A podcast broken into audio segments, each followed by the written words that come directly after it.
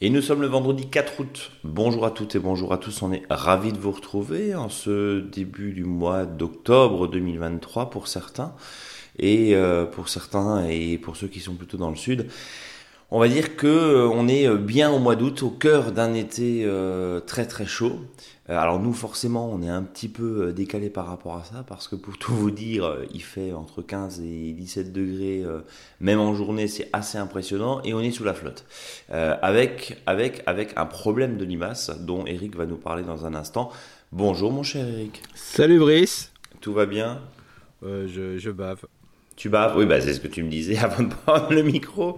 Euh, c'est compliqué les limaces chez, toi, c'est ça? Oui, oui, beaucoup de limaces. Alors, euh, comme dit, euh, deux types de jardins. J'ai un jardin, jardin familial, où beaucoup pratiquent la, je dirais, la terre nue, hein, c'est-à-dire très peu de paillage et compagnie, très peu de biodiversité. Là, je suis. Voilà, c'est un travail quotidien sur les limaces. Hein. J'ai un autre jardin où là, bah, c'est pourtant on pourrait imaginer que c'est un terrain à limaces, hein, avec beaucoup de végétation et compagnie. J'en ai pas une ou deux, enfin une qui se balade de temps en temps, mais sans plus. Donc euh, là, on montre bien que ben, la, biodiversité quand même joue un rôle et quand il y a un équilibre dans un jardin, c'est pratique, quoi. Ça, c'est bien. Mais... Voilà, alors euh, ben, je vais replanter les choux, il hein, n'y a pas de souci. Toi, c'est principalement des attaques sur les choux. oui, choux et haricots verts, bien sûr. Euh, donc qui ont levé évidemment. Euh, bon, maintenant, maintenant c'est un peu tard quand même pour les haricots, non, Eric? Ah oui, oui, complètement. Enfin, ah, par contre, si on est dans le sud, mais dire, euh, en principe, là, le dernier moment, c'est le 1er août. Alors, allez, on pourrait imaginer encore quelques haricots verts, mais on ne sait pas comment sera fait le, mois d'octobre. On, va le rappeler quand même. Hein. Alors, nous, en Alsace et plus généralement, on va dire, dans la partie nord de la France, on a quand même des températures assez fraîches. Euh, c'est évident, avec de la pluie, on a, on a l'impression d'avoir des giboulées de Mars. Ah oui, complètement. Euh, avec une espèce de mois d'octobre là qui, qui mhm. passe pas. Alors, on va pas se plaindre parce que ça fait de la pluie. Euh, bon, visiblement, alors évidemment, c'est pas ça qui, qui, va, qui va remplir les nappes, mais en tout cas, ça évite de consommer euh, de mhm. l'eau. Et puis, comme, tu, comme on le disait il y a, il y a quelques semaines, c'est aussi la sécheresse de surface. Hein. Eric, là, là, on voit que les végétaux, alors, tous ceux qui ont des pelouses, tous ceux qui ont euh, derrière euh, des végétaux, des bosquets, euh, des massifs, ils voient très bien que c'est absolument luxuriant. Mhm. et on a quand même quelque chose de très agréable à voir, même si, bon, voilà, certains s'attendaient plutôt à avoir un, peu plus chaud. Oui, voilà. Voilà, on a des, on a des, situations assez curieuses. Hein. Par exemple, tout ce qui est les petits fruits, voire les, les, prunes et compagnie qui éclatent. Hein. Tout ce qui est fruits en raison de l'eau. Comme les fruits sont nés donc pendant une période qui était assez chaude, donc une, peau assez ferme globalement. Et le fait que l'eau arrive ben, fait que bah, les tomates euh, extérieures, je parle bien, hein, éclatent, euh, même les petits fruits, hein, tout ce qui va être les mûres, euh, les framboises, quand ils sont nés, je dirais, lors de la fécondation pendant une période qui était un peu sèche, automatiquement la, la, peau du fruit est beaucoup plus dure. Et là, quand l'eau tombe dessus, ben, on sait très bien que l'eau rentre vers les milieux les plus concentrés, donc de l'extérieur vers l'intérieur, et comme la peau est rigide, euh, bah, ça fait que les fruits éclatent. Donc euh, c'est mmh. pour ça que moi j'ai beaucoup de questions là-dessus aussi sur des tomates qui éclatent hein, et qui pourrissent très rapidement en plus avec l'eau qui tombe dessus. Ça c'est normal hein, parce que c'est euh, ce qu'on appelle un problème d'osmose, hein, c'est que l'eau rentre de, de, la partie la moins concentrée vers la plus concentrée. C'est comme les cerises quand elles éclatent euh, au mois de juin. C'est exactement la même chose. Et c'est pareil pour les petits fruits. Euh, des murs qui, ont, voilà, qui pourrissent très rapidement, bah, tout simplement parce que l'eau rentre dans la, baie. Alors là, plus exactement les drupéoles, et ça, ça fait éclater les fruits. Donc voilà, c'est tout à fait normal. Il y a un point aussi, hein, je, regarde un petit peu là, donc on est, euh, nous, donc, quand on enregistre, on est vendredi matin là. Euh, bon, Paris 16 degrés, 22 cet après-midi, Lyon 15, pluie, hein, une vingtaine de mmh. degrés. Euh, même à Arcachon, hein, on est quand même sur des températures fraîches. Mmh. Alors évidemment, ça, ça, ça remet pas en cause les difficultés, même si des fois on peut lire ici ou là des voilà, on va dire des témoignages ou en tout cas des, des, commentaires euh, assez, et puis entendre hein, au détour d'une conversation des commentaires assez euh, euh, subtils qui ne remettent pas en cause les réalités. Juillet a été le mois le plus chaud historiquement sur la planète. Mhm. Ça, c'est factuel. Voilà. Bon, il faut encore une fois pas confondre et climat et météo. Mais là, c'est vrai que c'est assez surprenant. Mhm. Et au final, on ne sait jamais de quoi demain est fait. Évidemment, ça, là, on enfonce une porte ouverte en disant ça, Eric, mais on, peut aussi se dire que si ça se trouve, bah, la sécheresse, entre guillemets, ou l'absence de précipitation, on l'aura en septembre-octobre. On ne sait pas. Non, c'est ça. Et puis on a, on a bien des inversions. Par exemple, moi j'ai des, framboisiers qui devraient ne fleurir que en, enfin, en, en, en mai-juin 2024, hein, je dis bien. Oui, parce que tu viens, de euh, les, tu viens de les planter, c'est ça? Non, non, non, non, simplement parce qu'ils ont produit déjà. Et là, la, la, pousse fait que la nouvelle pousse qui avait poussé, qui ne devait fleurir que l'année prochaine, ouais. euh, en raison de, du stress qu'elle a eu et de la, et de, de, la pluie qui est en ce moment, bah, repousse. Mais euh, je vois apparaître des, des, fleurs, donc ça veut dire que la floraison sera de 9 mois avant. Voilà. Euh, N'oubliez pas aussi, vous verrez que sur vos arbustes qui, qui avaient arrêté de, de pousser, c'est-à-dire ce qu'on appelle le bois qui out, hein, c'est-à-dire bah, le bois ne pousse plus, il va se rigidifier. Alors le l'outement s'était fait plutôt en juillet. Euh, faut pas oublier que là, vous allez voir, les arbustes vont peut-être repousser. Il y en a beaucoup qui repoussent, hein, qui redémarrent et compagnie. Et ne soyez pas surpris que sur des arbres fruitiers, par exemple, ou d'autres arbres euh, qui sont plus considérés comme à fleurs, bah, fleurissent à une période qui ne devrait pas. Donc, euh, euh, on sait très bien que les périodes de stress euh, font des fois des redémarrages et comme l'arbre a été stressé, il pense plutôt à se reproduire juste après pour dire voilà, j'ai pas envie de reprendre un coup de stress et donc je vais me reproduire. Donc là, on a souvent des, espèces d'inversions. Euh, voilà, vous verrez aussi que bah, comme le sol il est fait un peu plus frais, vous verrez peut-être des légumes qui, qui, se sont, par exemple des pieds de tomates ou des courges qui étaient au sol bah, de se ressemer très facilement, des fleurs printanières de, voilà, de, de se ressemer aussi très facilement et de, et de, passer en production printanière. Donc voilà, on se retrouve comme l'année dernière un petit peu où le, le mois de septembre-octobre était très, très, printanier. Là, il a un petit peu plus tôt, euh, voilà, parce que quand il va faire de nouveau très chaud, là, bah, ça va redémarrer comme si c'était une nouvelle saison. Donc c'est ça le changement climatique, c'est euh, la rupture de, de cycle naturel euh, et la rupture de saison, Eric ah, Complètement, on ne sait plus où, voilà, où se trouvent les, actions. Euh, donc là, alors, bon, il y a des bonnes nouvelles. Hein. Les, courges, quand il faisait très chaud, bah, avaient du mal à, donner des fruits, bah, ils redonnent. Hum. Alors c'est assez, assez flagrant, hein, c'est assez marrant. Hein. Moi, je l'observe chez moi, hein, j'avais que des fleurs mâles. Là, ça y est, les fleurs femelles, il y en a partout qui arrivent, euh, tout simplement. Il y a fécondation. Donc, bien sûr, il ne faut pas que les limaces vous les mangent. D'où l'intérêt, là, c'est c'est assez intéressant de dire bah tiens si vous avez à proximité euh, des arbustes laissez des fois pousser les courges dessus hein, il n'y aura pas d'action particulière. Comme la, la, tige est en hauteur donc les fleurs sont en hauteur bah, elles ne seront pas dévorées par les limaces. Même si certaines limaces ont une capacité à monter et notamment les escargots bah là ça permet de dire bah tiens euh, au lieu d'avoir des, des, floraisons ras de terre hein, vous les avez en hauteur qui peuvent dépasser facilement le 1 mètre, 1 mètre 50, voire 2 mètres. Et là, bah, vous avez plus de facilité d'avoir, euh, je veux dire tout simplement, bah, des, des, fleurs qui ne sont pas attaquées par euh, les gastéropodes. Quoi. L'idée, c'est évidemment et avant tout de euh, prendre en compte ces euh, problématiques-là euh, quand l'année prochaine, alors bon là les courges c'est peut-être un petit peu tard quand même pour les, pour les planter, tout doucement, après ça dépend toujours de l'arrière-saison Eric. Hein. Oui. Une courge, alors on va prendre la, la plus connue, le butternut, la, le petit marron, hein, ce, ce, ce, type de de, culture, il faut combien de temps entre le moment où je sème, en l'occurrence, d'habitude on, sème ça euh, première quinzaine de mai, on va dire Eric. Hein, oui, bah, moi, je moi, je dis toujours trois mois. Hein, trois mois, donc ça fait août, août, septembre, octobre. Bon. c'est non, c'est limite. Hein. Ça commence à être un petit peu limite.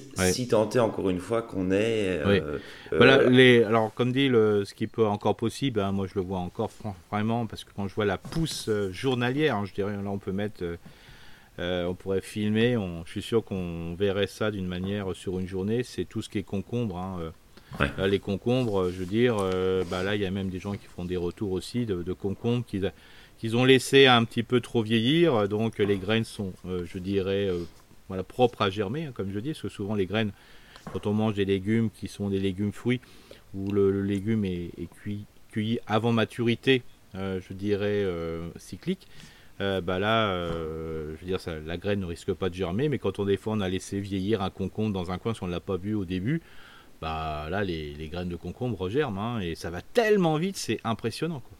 Laisser refleurir le concombre. Ouais, c'est ça. On est, on, on est d'accord. Euh, Eric, j'ai même pas présenté euh, le sujet bah, de la semaine. Bah, comme euh, souvent. hein. Ah, pardon? Comme souvent, on l'oublie quand on commence oui, comme souvent, on l'oublie, mais c'est l'euphorie de vous retrouver, évidemment, chers auditeurs et chères auditrices. Euh, un petit tour du côté, justement, de la deuxième saison du jardin qu'on prépare, prépare euh, totalement. Alors, bon, évidemment, quand il flotte tous les deux heures, c'est compliqué de faire des semis. Mais aujourd'hui, on va parler du radis de. Le radis d'hiver. Le radis d'hiver, voilà. Comme le, radis noir. Euh, voilà, le radis de Guernesey, le radis blanc d'hiver, hein, qui est super intéressant sans oublier les radis tous les jours, hein, c'est-à-dire le radis qu'on va semer tous les 15 jours, 3 semaines, euh, là, là en plus avec la, diminution de température. Et puis euh, voilà, on parlera aussi des, autres euh, radis qui peuvent être semés ici et là, et ça peut être intéressant. Voilà, sans oublier évidemment vos, vos questions pardon, que vous nous envoyez sur contact monjardinbio.com.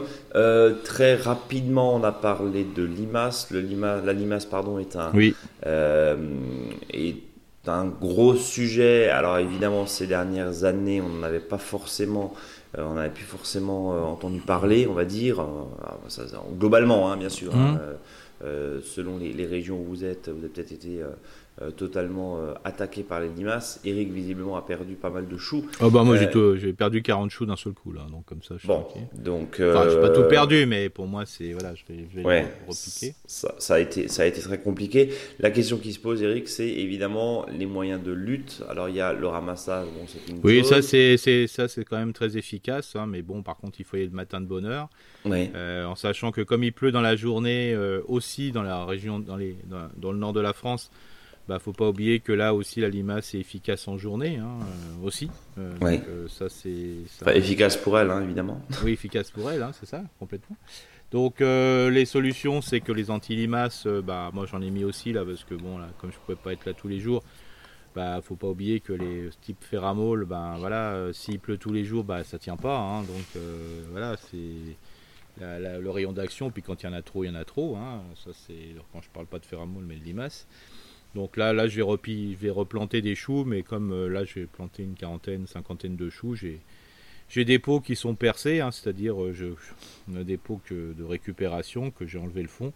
Et là, je vais, quand je vais euh, repiquer mes choux, je, vais, glisser dessus un, voilà, un, pot troué, voilà, et je l'enfonce de 3 cm dans la terre pour qu'il puisse bien tenir. Et puis je mettrai un peu de ferramol ferramol autour et puis euh, un petit peu à l'intérieur du pot. Comme ça, ça va me permettre d'avoir une petite protection. Quoi. Le temps que le chou démarre, parce qu'une fois que c'est démarré, il n'y a pas de souci. C'est au début, euh, comme ils sont un petit peu fragiles euh, intellectuellement, comme je dis, hein, c'est-à-dire qu'ils sont un, petit peu, voilà, ils sont stressés par le fait que quand on les achète ou qu'on les repique, bah, ils sont beaucoup plus sensibles à l'attaque des, des, limaces et des escargots. Euh, après, une fois que ça, ça a bien démarré, il n'y a plus de soucis. Ça, voilà, il y a beaucoup moins d'attaques sur les choux. Sauf si vraiment il y a une invasion très importante de limaces. Euh, on a, et, alors bon, euh, je ne sais pas ce que toi tu en penses, mais on pouvait lire à un, moment donné, je te donnerai mon retour d'expérience, que les œillets donc les fameuses tagettes, hein, mmh. évidemment en fleurs et non pas en, en, mode, euh, en mode plantule, parce que là, c'est, elles se font dévorer par les limaces, mais que les tagettes, une fois qu'elles sont bien euh, développées, auraient des propriétés anti-limaces. Eric, D'accord, euh, je n'ai pas, j'ai pas connaissance de ça. T'as pas connaissance de ça? Alors bon, voilà, moi, je l'avais mis sur une, j'avais fait une longue barrière avant des fraisiers, ben, j'avais effectivement vu aucune, aucune hmm. image, donc il semblerait que ça, cela puisse fonctionner. Bon. Euh, à suivre, évidemment. Mon cher Eric, on va passer à la question des auditeurs et des auditrices. Hmm, tu veux pas faire de tempo avant? Et on va faire un tempo avant. Hmm. Euh, on va faire un tempo avant, tu as raison, pardon. Euh, tu vois, ça c'est parce qu'on ne fait pas de sommaire. Et mais je suis complètement. Voilà, tu me rattrapes au vol et tu as bien raison. Pardon, le tempo au jardin, on est en ligne ascendante. Le, tempo est très simple, hein, donc on est en ligne ascendante, donc on est plutôt dans le semi, alors ça tombe bien. Euh, tout ce qui va être, euh, bah voilà, tout ce qui va être de la famille des Kénopodiacées, hein, notamment les épinards ou les bêtes, hein, euh, voilà, bêtes, blettes ou poirées, hein, selon le cas. Donc là, on peut y aller. les épinards, c'est toujours dangereux d'en mettre à cette période, mais dans le nord de la France, vu les températures qu'il fait, Sauf peut-être que dans une semaine, il fera 30-35, peut-être, je me trompe. Bah, visiblement, c'est ce qui nous attend. Voilà, donc euh, bah, voilà, mettez les épinards, euh, semez les épinards plutôt voilà, dans, une, dans une zone qui sera ombragée en journée. Hein. Euh, ça tire surtout entre 10h et 18h, comme ça vous êtes tranquille. là, c'est toujours intéressant. Et puis, bien sûr, on va parler des radis, mais aussi des navets. Hein. Donc là, c'est le bon moment de semer les, navets d'hiver, tout ce qui est boule d'or, par exemple. Alors avec un, petit conseil, euh, c'est des graines qui sont assez grosses, hein.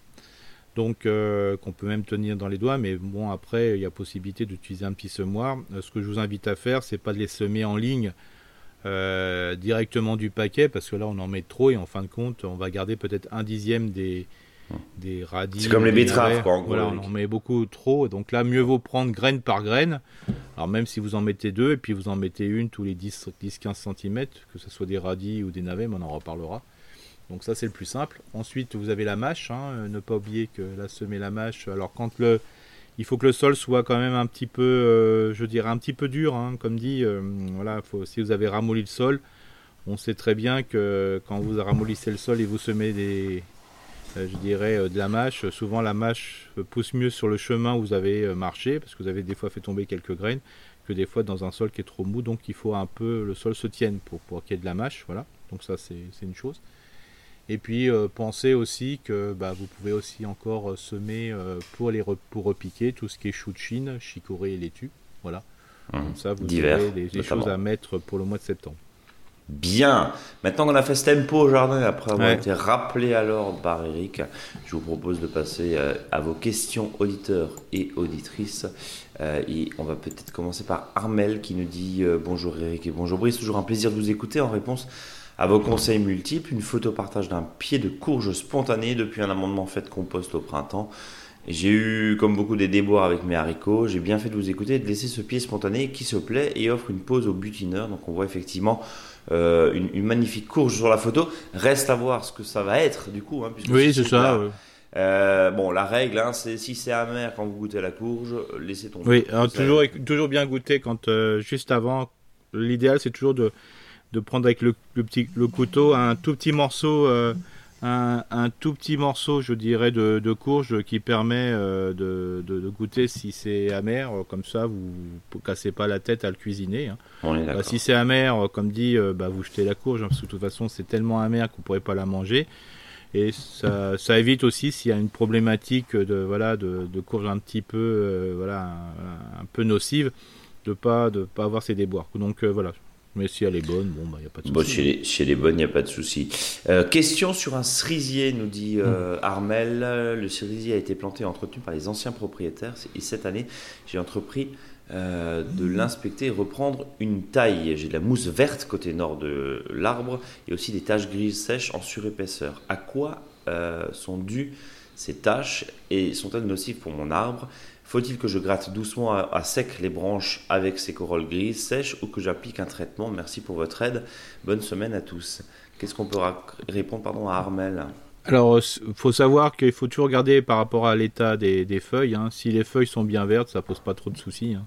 D'accord. Euh, des fois, ça peut être euh, voilà du lichen, des choses comme ça, hein, des plaques euh, là. Mais donc, si les branches ne sont pas sèches et surtout, c'est la feuille qui va déterminer, je dirais, la, la, si la voilà s'il y a dangerosité ou pas parce que dès qu'il y a si c'est un peu si c'est un peu euh, défraîchi là c'est oui il faut, faut, faut couper hein, faut pas faut pas avoir peur de, de y aller hein.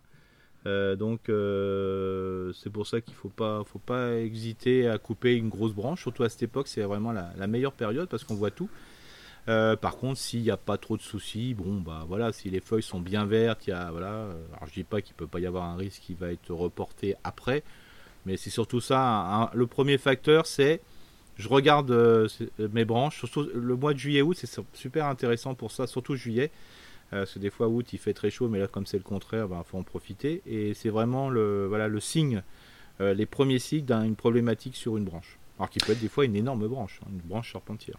Euh, on parlait de traitement, alors ça c'est habituellement tout ce qui est euh, à base de prêle. Tu disais, alors pour assainir un petit peu, euh, tu parlais il y a quelques semaines aussi avec une brosse à chien. Oui, de, brosser, un peu. Oui, C'est une période qu'on fait souvent pendant l'hiver, mais on peut le faire le mois d'août hein, aussi. C'est d'enlever une partie du lichen. voilà, ou de la grosse. Alors, quand je dis lichen, c'est quand il y en a vraiment beaucoup. Beaucoup, voilà. Un petit peu, c'est pas grave et c'est normal. Voilà, c'est tout à fait dans, dans, la logique des choses. Mais euh, ce qui est important, c'est que si par exemple euh, vous touchez votre tronc et vous, avez un sentiment de moquette, euh, parce que des fois ça arrive hein, sur les arbres où il y a tellement de lichen, là ça fait vraiment beaucoup. Hein. D'accord. Donc on évite de laisser se propager, si je puis dire. Oui. Alors qui dit lichen et un peu de mousse ne dit pas par rapport au lierre. Hein. Justement, le lierre, voilà, en ce moment il est en pleine forme. Laissez-le encore plus en pleine forme. Quoi. Bon. Dernière question par rapport à ça, tout ce qui est à base euh, d'argile, tu le disais, hein, alors euh, bon, c'est compliqué de faire tenir de l'argile sur un tronc quand euh, il pleut toutes les deux heures, comme en ce moment chez, chez certains d'entre vous. Est-ce que, est -ce que ce type de, traitement, oui. de, traitement de soins peuvent être. oui, ça peut être, ça peut être sympa. Alors, bien sûr, sur les arbres un peu plus gros, vu la, protection des feuilles, même si vous en mettez, ben, les, les feuilles seront. Enfin, l'argile sera protégée entre guillemets. Sur les petits arbres, c'est un peu plus compliqué. Mais par contre, euh, là, attendez quelques jours là qu'il fasse un peu plus beau. Mais les cataplasmes, de toute façon, on le sait très bien que tous les cataplasmes sont des, choses qui sont même intéressantes, même chez le jardinier. Donc euh, profitez-en, faites-le. C'est toujours un, ça permet de vraiment de désinfecter, de protéger vos troncs. Hein. Et, quand je dis troncs, c'est aussi les grosses branches, hein, bien sûr. Euh, Valérie qui nous fait un coucou depuis la Californie, que nous avait déjà écrit hein, il y a quelque temps, un retour d'expérience sur les framboisiers. J'en ai en grand pot, j'en ai aussi en pleine terre, ils produisent très bien et j'y mets des grosses couches de, paillage. Par contre, honnêtement, même ceux en pleine terre, je dois les arroser toutes les semaines en été, sinon mm. les fruits sont rachitiques et desséchés. C'est ce que tu disais euh, tout à l'heure, mm. hein, de l'eau de l'eau. Hein. Et je dois y mettre un peu d'engrais organique plusieurs fois dans la saison, probablement parce que ma pleine terre n'est pas encore assez oui, c'est après trois ans. Oui, complètement. Hein, donc, euh, voilà, faut, faut, compléter. Euh, dès qu'on est dans des réceptacles, hein, j'ai pas mal de questions là-dessus sur le fait de faire en pot, qui est pour les petits jardins et compagnie. Voilà, les pots, il faut qu'ils soient assez larges. Hein. Quand je dis large, large et profond, je donne toujours le chiffre de 60 cm de tout, en tout côté. C'est pour recréer un sol, euh, donc mais voilà, c'est, ça sera jamais parfait. Euh, par contre, c'est vrai que moi j'ai fait cette expérience, que j'aime bien euh, faire quelques expériences, même si j'aurais pas besoin d'avoir des, jardins en pot. Euh, bah, ce qui est pratique, c'est que par exemple, moi j'ai une bassine dans l'évier. voilà, même s'il y a un petit peu de liquide vaisselle dedans, hein, bon, je prends du liquide vaisselle biodégradable ou j'en mets très mmh. peu, voilà. Bah, quand vous avez rempli votre bassine, bah, vous videz ça dans les pots. bah, voilà, c'est quand même quelque chose qui est facile. pour ceux qui n'ont pas, par exemple, de grands jardins, mais euh, je dirais ils ont quand même un évier et ils font de la vaisselle. Euh, ou même des fois de faire tremper euh, avant le lave-vaisselle si vous avez des, des plats qui voilà qui sont un peu enfin les je dirais la cuisine qui, qui tâche un peu qui tient bien sur les assiettes vous le faites tremper dans les après vous utilisez cette eau et vous le mettez, euh, franchement, euh, bah, ça permet de bien arroser. Parce que c'est souvent ça aussi le la problématique, c'est que ça dessèche très rapidement. Ça dessèche évidemment plus vite. Et on a beau avoir euh, des magnifiques poires. C'est vrai que c'est super. Hein. Tout le monde se pose la question sur l'aménagement. Bon, voilà, même si on sait que arroser des pots, bah, tu arroses forcément deux fois plus parce que tu n'es pas en pleine terre, mais c'est quand même vachement sympa quand tu fais des mais... Alors c'est sûr qu'entre un simple pot en plastique et euh, euh, comme on appelle chez nous le Wasserstein, c'est-à-dire une grosse terrine en terre, même pas une hmm. terrine, c'est un, quoi, une auge, hein, un abreuvoir euh, en grès des Vosges, la traditionnelle, hein, comme ça qu'on appelle hmm. ça. chez nous, alors chacun a ses potées. Bon, c'est sûr que la potée va tenir un peu plus hein, que, que, le bon vieux pot en plastique orienté plein sud, mais bon, c'est quand même joli, quoi, Eric. Oui, tout à fait. C'est pas la fin du pot. Oui, de toute façon, non, non, non, complètement. Et puis moi, je suis persuadé que quand les personnes qui ont, euh, voilà, du jardin en hauteur, hein, que ça sera bien sûr, hein, pas, euh, pas 100 mètres carrés de jardin en hauteur, hein, mais bien sûr. vous savez, euh, quelques, voilà, des jardins en hauteur, des pots, des, des grandes jardinières et compagnie. En fin de compte, vous ne les arrosez, vous n'utiliserez jamais d'eau pour les arroser l'eau d'utilisation euh, quotidien doit, doit suffire pour les arroser. Ah oui, par rapport à ça, oui, oui, oui, par rapport à l'eau de salade. parce que ça, des fois, c'est un faux problème, parce qu'on dit oui, si j'ai ça, ça va, ne faites pas, parce que ça va vous coûter d'eau. Non, pensez pas du tout à ça. Vous dites voilà, je n'arrose plus avec euh, de l'eau du réseau. Oui. Prenez simplement votre eau du réseau, mais que vous avez déjà utilisé une première fois, euh, voilà. comme certains font, alors ça peut paraître ridicule, c'est des fois la première eau de, de, la douche parce qu'elle est trop froide, ou ça peut être voilà l'eau de cuisson. Bah, si vous avez des jardins à hauteur, voilà. Cette eau-là doit suffire pour arroser vos plantes. Vous n'avez pas besoin de réarroser avec une eau, une eau directe. Voilà. Et en plus, si vous vous dites ça, vous vous dites bah, je vais continuer à faire des pots, je vais continuer à faire ça parce que bah, en fin de compte, les, mètres cubes d'eau que vous avez euh, voilà, récupérés euh, à travers une deuxième utilisation, euh, voilà, après la vaisselle, après la douche, après tout ce que vous voulez, va permettre justement d'arroser vos plantes. Et s'il y a un petit peu de savon dedans biodégradable, bon, euh, voilà, c'est pas plus gênant que ça. Et, d'ailleurs, je complète évidemment sur la fameuse récupération d'eau de pluie. Bon, là, on, va pas faire un, on va pas faire un, exposé là-dessus, mais, mais, mais tu as parfaitement raison. Euh, dans la tête, en fait, il faut annuler cette consommation. Et j'ai envie de dire, à côté, en général, quand tu as des pots, tu as une terrasse, donc tu as, forcément un chenot de gouttière qui descend. On n'est pas obligé d'acheter un truc, euh, un gros bac qui coûte très cher. On, on peut très bien récupérer, même des fois sur le bon coin, on voit euh, comment dire, euh, des anciennes barriques qui sont très esthétiques. Euh, bon voilà, c'est peut-être le bon plan. Et, on avait, là, on n'avait pas forcément, on s'est pas forcément dit, bah voilà, je vais, je vais faire une installation avec un récupérateur d'eau. Aujourd'hui, voilà, il y, a, des modèles à tous les budgets, de toutes les formes. Non, non, mais il faut, c'est pour ça qu'il faut, il faut. Ou alors, effectivement, réutiliser ces fameuses eaux grises. C'est ça, voilà. Et, le truc, il faut se dire que, bah voilà, sauf si vous avez un grand jardin, là, c'est autre chose, c'est une autre gestion de l'eau par rapport à votre jardin. Mais si vous avez un micro-jardin ou des, des, jardinières et compagnie, mais continuez d'en mettre. Hmm. Euh, parce que, par contre, vous n'arrosez plus. Vous dites simplement, je réutilise l'eau de, consommation. Et comme ça, vous verrez, euh, c'est bien différent euh, de... Voilà, je prends le cas, alors là, voilà. vous avez fait du thé, voilà, vous avez une cafetière, voilà, vous avez votre euh, bah, l'eau qui reste des fois bon on la verse parce qu'elle a peut-être traîné pendant euh, voilà une journée et puis vous voulez pas reprendre cette eau. Bah, à ça, ça c'est l'eau qui suffit largement pour arroser vos plantes d'intérieur. C'est comme vous allez faire tous les autres c'est c'est tout bête. Et après ça arrête parce que tout le monde m'énerve là des fois avec leur truc il faut plus faut plus planter ci il faut pas plus planter ça ça m'énerve. oh punaise on l'a chauffé ça y est. non non mais c'est vrai ça me gonfle. ils, me gonflent tous là mais je veux dire faut aussi se faire plaisir mais à nous de montrer que bah, on peut réutiliser ces taux. Voilà. De toute façon, euh, ces taux, euh, autant de les mettre dans les jardinières. Alors, je vais carrément avoir la réflexion inverse. Je dis, ayez des plantes qui va permettre de réutiliser ces taux que vous risquez de jeter dans l'évier. Voilà. Je vais carrément la réflexion inverse. Comme ça, euh, bah, vous vous dites, bah non, ces taux, en fin de compte, j'ai des jardinières pour utiliser l'eau que je risque de jeter dans l'évier. Voilà. Faites la réflexion ou le dire j'ai de l'eau et je voilà, je mets pas de plantes pour pas l'utiliser. Non, vous faites non, je fais exprès de mettre des plantes pour pouvoir utiliser pour trouver un argument pour voilà. C'est une gestion totalement euh, alors comme comme tu disais bien sûr. Alors on sait que euh, le coup du colibri, euh, les gouttes font des font des ruisseaux, font des rivières, font des lacs, enfin voilà, ils terminent dans la mer, ça, on le sait. mais, mais, je veux dire comme comme tu le disais, là là tu proposes même de d'inverser la chose et de se mmh. dire, tu, parlais, parce que je pense très bien à un système qui permet de récupérer effectivement l'eau dans la douche quand tu fais couler, quand, quand, tu es loin du ballon d'eau chaude. On connaît tous cette situation-là. Alors est-ce qu'il faut mettre l'arrosoir dans la, dans la salle de bain? On vous laissera juge, évidemment.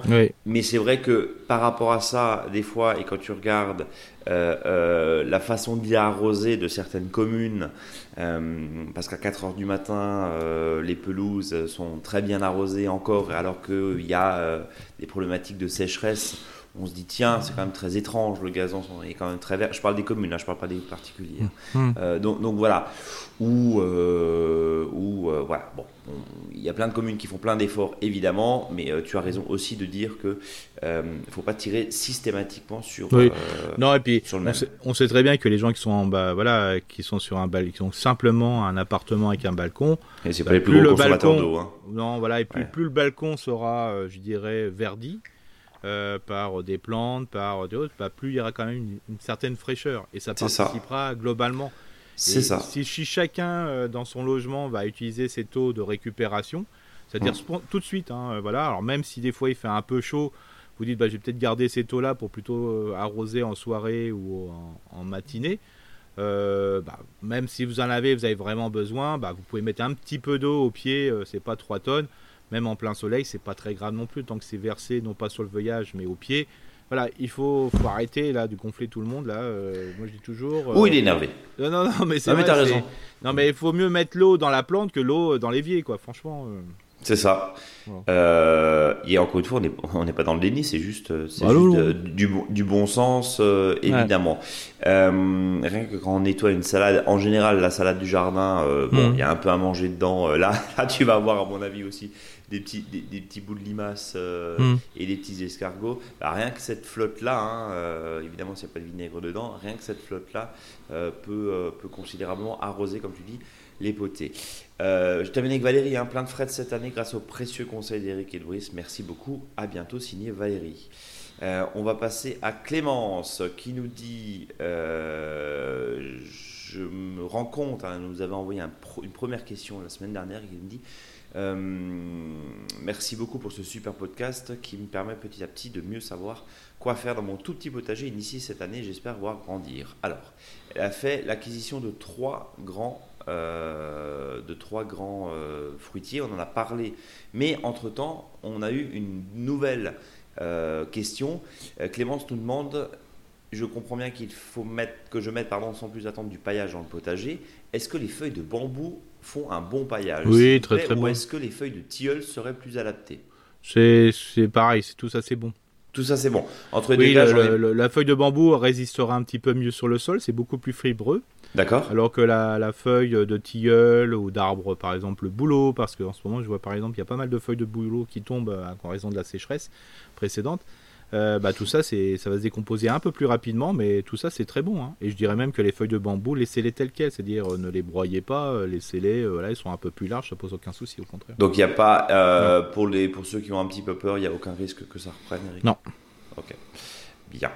Euh, on va passer euh, du coup à Valérie euh, qui nous pose la question. Donc voilà, hein, en tout cas Clémence, on avait déjà traité une partie de la, question qui consistait à parler de taille en verre. Hein, mhm. sur les, je me souviens effectivement que les, photos des grands arbres qu'elle a repris, il y avait un Reine Claude. Eric, hein, tu te souviens, et mhm. puis une vigne. Mais c'est vrai que Clémence avait, avait complété son, son propos, ce qui permet aussi de répondre aux questions que vous, chers auditeurs, vous Posé, je te propose de passer à Valérie. Alors là, on est sur de la monoliose, on est sur des gros impacts. Euh, Valérie, je t'ai envoyé les photos. Mhm. Salut les copains du jardin sur la propriété que nous venons d'acheter dans l'Indre. Il y a une vingtaine de pommiers et de poiriers. Malheureusement, ils sont, semblent tous malades. Feuilles, fruits, troncs, tout est atteint. Je vous joins des photos. Est-ce bien de la tavelure? Sinon, qu'est-ce que c'est? Euh, pourquoi ne pas vous obliger à réexpliquer Ah pardon, pour ne pas vous obliger pardon à réexpliquer ce que vous auriez déjà fait. Est-ce que vous avez déjà consacré un podcast à ces maladies? Oui, on les fait au fil de l'eau. Oui, euh, alors. Alors, moi, alors, ce qui est assez surprenant, c'est que quand j'ai vu les photos, j'ai regardé les photos avant de lire ce qu'avait écrit Valérie. moi, je trouvais que c'était pas mal.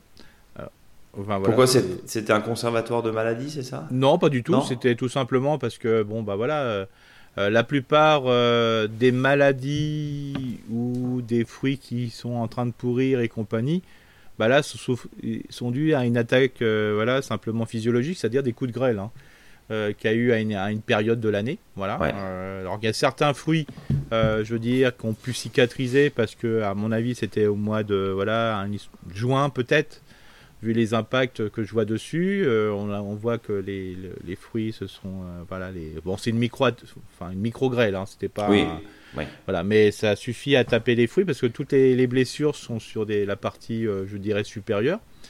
alors c'est sûr que dès qu'il y a eu un peu plus, ben il y a la pourriture qui s'est installée, hein, donc voilà c'est tout à fait normal, d'où l'intérêt de les enlever au fur et à mesure. De toute façon ces fruits là vont tomber prochainement et et euh, ces fruits euh, qui vont donc, euh, comme ils sont attaqués plus, tôt, vont mûrir plus tôt. Donc là, quand même vérifier de, pouvoir utiliser. Des fois, il y aura peut-être un tiers de la pomme ou de la moitié de la pomme qui pourra être utilisé. Ça, c'est clair. on en voit souvent. Alors, même quand si on voit par exemple qu'il y a des fruits qui sont bosselés, euh, faut pas oublier que les fruits qui sont bosselés sont aussi dus des fois des attaques de grêle, des tapes de grêle dessus parce que la, la, forme de, du, fruit n'est pas respectée, donc ça fait un peu des fruits bosselés. Alors c'est vrai que dès que vous avez euh, des espèces de lichens, entre guillemets, on dirait des lichens qui se développent sur les fruits, notamment sur les pommiers, et ça peut aussi avoir sur les poiriers, euh, ça c'est vraiment ce qu'on appelle la tavelure. Hein. Euh, bon alors ça c'est clair que cette tavelure ne va pas, voilà, va sûrement faire pourrir le fruit parce que ça va craqueler et il y a la maladie qui va, se, va, va, être complétée dedans et ça va faire pourrir le fruit, voire peut-être qu'il y aura un coup de tablure secondaire. Bon, ça c'est clair que là il faut surveiller, de bien inscrire les arbres, de dire tiens, cette variété-là est sensible à la tablure, celle-ci ne l'est pas parce qu'elle est à proximité, donc ça aussi donne, donne, des indications de dire tiens, même dans les mêmes conditions de vie, j'ai pas cette maladie sur cette même espèce, hein. donc ça veut dire que cette variété-là est plus sensible ou plus résistante que l'autre. Donc ça, c'est à se le noter. Comme ça, ça vous permet que si vous faites un traitement, par exemple avec du cuivre, hein, on sait très bien que moi je suis pas pour pour à 100% du cuivre, mais ça permet de le faire plus particulièrement que sur un arbre. Donc euh, voilà, on fait pas tout, on fait que celui-ci. Donc ça permet de se dire bah tiens celui-ci à l'automne, bah, je ferai comme il y a eu de la tablure, bah, je vais faire peut-être un petit traitement euh, cuivre dessus que sur celui-ci. Donc ça permet de limiter la quantité de cuivre. Ça c'est une première chose.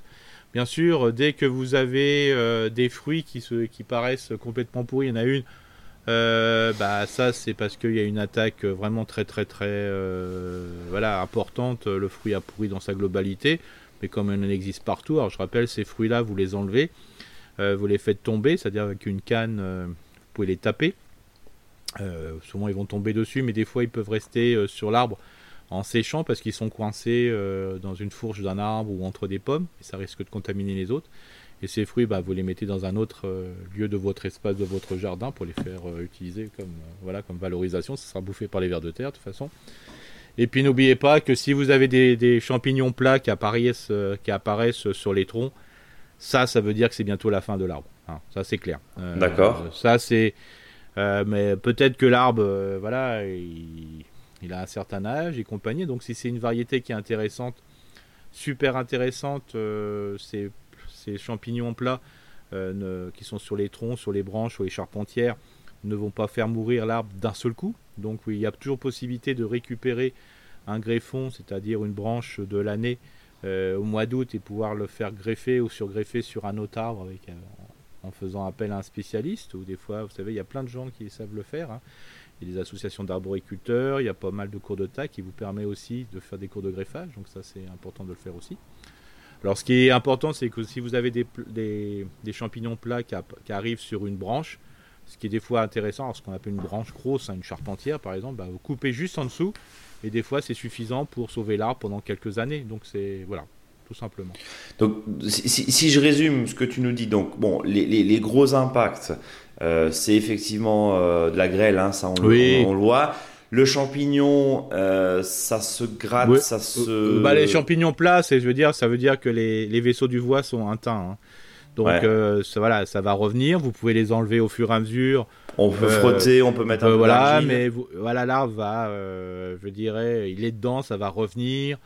Vous allez faire végéter l'arbre pendant un certain temps. Hein. Il y en a, j'en connais, ça fait 10 ans qu'on des champignons comme ça. C'est voilà, faut pas trop s'énerver. Par contre, ça permet ce temps euh, qui est pas, c'est pas une maladie ou un champignon foudroyant, je dirais, euh, qui fait que l'arbre du jour au lendemain, comme ça peut arriver sur du monilios par exemple, qui mhm. fait que l'arbre d'une année sur l'autre bah, peut mourir dans la totalité ou en partie. Bah là, vous avez le temps de récupérer des greffons si la variété est intéressante pour pouvoir greffer, euh, c'est récupérer ce, ce, ce morceau du végétal pour le mettre sur un autre végétal, enfin de la même espèce, ou sur un porte-greffe. Voilà, alors c'est peut-être des termes très compliqués que j'emploie là, mais on en reparlera à l'automne. Hein. Euh, on a le temps, voilà. C'est pas. Euh, et puis, à petite utilité, euh, si vous avez des champignons plats comme ça, ce que je vous invite, c'est d'en enlever quand vous en avez des grands comme ça, de les faire sécher. C'est super pour affûter les outils. Ah notamment pour les greffoirs et compagnie, les sécateurs, pour finir la, la, lame, je dirais, quand je dis finir la lame, c'est-à-dire le fil du rasoir, ou le fil de la, du couteau, euh, ça permet d'aller euh, vraiment sur un, sur un couteau de, très très bien aiguisé. Quoi. Donc, enfin, ça, c'est la petite histoire. Alors, donc, pourquoi pas. Il y a une toxicité, Eric, sur ces champignons?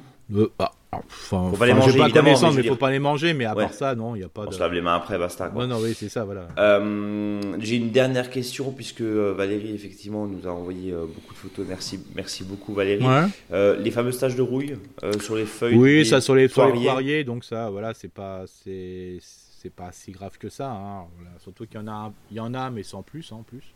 Ouais. Donc c'est normal. Hein, c'est souvent une maladie qui est voilà, souvent commune sur le, poirier qu'on va retrouver parce qu'il y a un autre à proximité qui est souvent un génévrier, hein, c'est-à-dire que c'est un champignon qui a besoin de, de différentes hôtes au courant de l'année. Bon, voilà, c'est en plus, s'il y a, ce qui est possible de faire, c'est les, feuilles du poirier, vous les ramassez, vous les mettez dans un autre espace du jardin, mhm. euh, notamment dans le potager, et puis vous ramenez, vous ramenez des feuilles du potager, euh, par exemple, euh, voilà, des déchets de, haricots verts au pied de, voilà. Mais je trouve que c'est pas, enfin, quand, les photos, alors moins que les photos, c'est pas, c'est pas alarmant. Ah non, je dirais avec des pommes de qualité. Hein, là, vous enlevez le, on enlève l'épisode de grêle, voilà bah, ce que je regarde comme ça, c'est pas, c'est pas. C'est pas. Bon. Moi, je vois surtout c'est la qualité des feuilles. Moi, je trouve que les feuilles sont super intéressantes. Et ne pas oublier que des fois, quand on voit des petites pommes ou des petites poires qui sont, voilà, qui font 1 ou 2 cm en ce moment, qui sont tout desséchées, c'est simplement parce qu'il y a eu une mauvaise fécondation et ça n'a pas été jusqu'au bout. Donc le, la, la, la, poire et la pomme qui étaient quand même un petit peu fécondées, je dirais, au mois de juin, euh, elle n'a pas été jusqu'au bout et elle a séché sur l'arbre. Voilà, tout simplement. Enfin, moi, c'est pas. Et puis tout ce qui est lichen sur les troncs et compagnie, bon, c'est rien de spécial. Enfin voilà, moi je suis pas. Euh, par contre, je vois qu'il y avait du lierre dessus qui a été coupé. Euh, laissez du lierre qui repousse au pied, laissez le lierre pousser sur le pied, vous verrez le, le lichen et la mousse, il y en aura beaucoup moins après. Et, vous laissez et puis les champignons aussi, j'imagine, Eric. Pardon? Les champignons aussi Oui, alors les champignons, c'est un, voilà, un tras, hein, donc ça, j'y crois pas. Mais par contre, lichen, tout ce qui est euh, plantes, de, plantes ou végétaux de surface, lichen et mousse, bah avec le tiers, il y en a beaucoup moins et c'est voilà, il y a une lutte euh, hyper importante sur le tronc. Et ce qui est important, c'est que bien sûr le lierre, vous l'arrêtez au démarrage ou à mi-hauteur, euh, voilà, pour pas que vous soyez envahi au niveau de l'arbre. Simplement que la partie qui risque d'être plus en, lierre, en, mousse ou en lichen, bah, il y en a beaucoup moins. Voilà, il n'y a pas de. Voilà, moi je suis optimiste pour ce verger, je l'aimerais bien l'avoir. Bon, eh ben, euh, vous avez vu, euh, Valérie, vous faites euh, des émules. On va passer à David qui nous dit Bonjour, je tiens à vous remercier pour ce super podcast qui nous permet de nous améliorer au jardin comme au potager de semaine en semaine. Je suis nouveau dans le monde du potager, 3 ans et demi, et je vis à côté de Pau, dans le sud du Ouest. Quelques photos de ce que j'ai déjà pu mettre en place avec vos conseils et avec ceux d'autres passionnés comme vous. Je suis parti sur une base de sol vivant. Je travaille en bac sous serre, euh, dans laquelle j'ai des récoltes toute l'année, et en bac extérieur, qui sont un mélange de terre, de fumier de cheval composté euh, pendant tout l'hiver, et au début du printemps, et compost végétal avec tous mes déchets du jardin. Malgré ma bonne volonté, certains problèmes persistent dans mon potager. Cela fait deux ans que je ne peux pas faire de récolte d'oignons, car ceux-ci sont attaqués par les mouches de l'oignon. Comment mmh. puis-je faire pour lutter contre ça? Parce que souvent mes oignons poussent très bien durant l'hiver et au début du printemps. Mhm. Première question. Que je bah, te pose.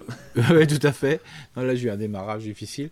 Euh, le, principe, c'est que bah, s'il y a de la mouche de l'oignon, euh, il faut surtout plus remettre euh, de oignons pendant 3 ans. À cet endroit-là. à cet endroit-là, parce que quand je dis l'endroit, c'est la proximité hein, aussi. Hein, c'est pas forcément dans les dans le 1 m 20 carré là qui va faire que qu'il y aura que il y a peut-être dans le bac d'à côté parce qu'il y a une proximité. Donc là, c'est ce qu'on appelle euh, chez les professionnels la rotation des cultures. Mhm. C'est-à-dire que là, une rotation par rapport à la maladie ou par rapport à un insecte. Quel cas là euh, mais souvent, il y a les deux qui sont combinés. Le filet qui est très moche. Non, bah là, le filet euh, qui est très moche, oui, mais de toute façon, là, il est dans le sol. C'est-à-dire que plutôt les, la mouche de l'oignon va être enfermée dans le, sous le filet. Avec ouais, donc c'est pire. Quoi. donc là, faut, il faut simplement faire une rupture de cycle, hein, ce qu'on appelle, c'est-à-dire que le ravageur ou la maladie, euh, elle ne puisse pas trouver les années qui vont suivre un hôte qui va faire qu'elle va pouvoir euh, perdurer dans l'espace. Donc il faut simplement euh, ne plus faire d'oignons à cet endroit-là, bah tant pis, faire autre chose et acheter ses oignons. Bon. ensuite, j'ai aussi un problème de petits vers blancs dans les framboisiers, qui sont d'ailleurs mm. énormes. Hein, à, cause euh, bah, de, ça, je perds au moins la moitié de la récolte, alors que les pieds, effectivement, sont, magnifiques. Est-ce qu'il y a une solution pour empêcher cette attaque? Alors, les vers blancs, ça peut être dans les fruits ou ça peut être dans, la, dans les cannes. Hein, voilà, donc ça s'appelle la saisie. Euh, donc, euh, il faut surtout, là, si on fait du broyat, euh, ne pas utiliser le broyat de canne ou le voilà et de bien mettre ce déchet ce déchet ailleurs quoi. donc ça c'est le, le, le, plus important euh, alors quand on a euh, qu'on est à proximité alors c'est sûr que là je vais dire le contraire de ce que j'ai dit précédemment c'est vrai que la proximité d'avoir une culture d'ail et d'oignon à proximité fait que ça embête cette saisie. Comme il y a un problème aussi sur l'oignon, ça, pose problème. Alors, comme dit, là, il faut vraiment que les déchets de taille, parce que les framboisiers, il y a forcément des déchets de taille, que ce soit des variétés montantes, remontantes ou, non, euh, c'est de les mettre bien ailleurs, parce que de ne pas utiliser ce déchet, parce que là, ça, favorise complètement. Puis il faut pas oublier aussi, c'est que euh, il peut y avoir, euh, dans, si c'est dans les fruits, hein, parce que je ne sais pas exactement où sont les, les verres, vous avez aussi voilà, des attaques très importantes cette année aussi de, de, Suzuki. Hein, donc c'est drosophile. La drosophile, hein, pardon, drosophile cette drosophile, donc euh, voilà, sur des fruits qui sont très mûrs, voilà.